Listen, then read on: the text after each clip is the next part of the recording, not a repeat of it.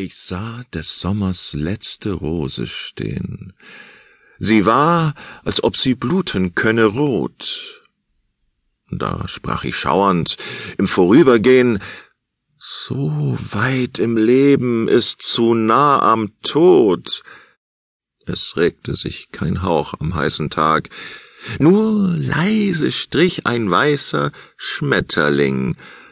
Doch ob auch kaum die Luft seinen Flügelschlag bewegte, sie empfand es und verging.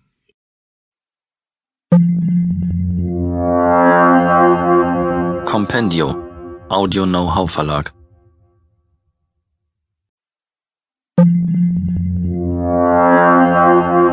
Kompendio Audio Know-how Verlag.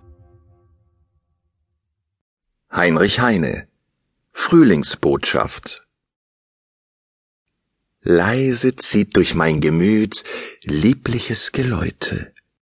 Klinge, kleines Frühlingslied, kling hinaus ins Weite.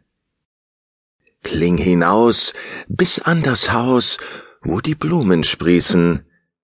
Wenn du eine Rose schaust, sag, ich lass sie grüßen.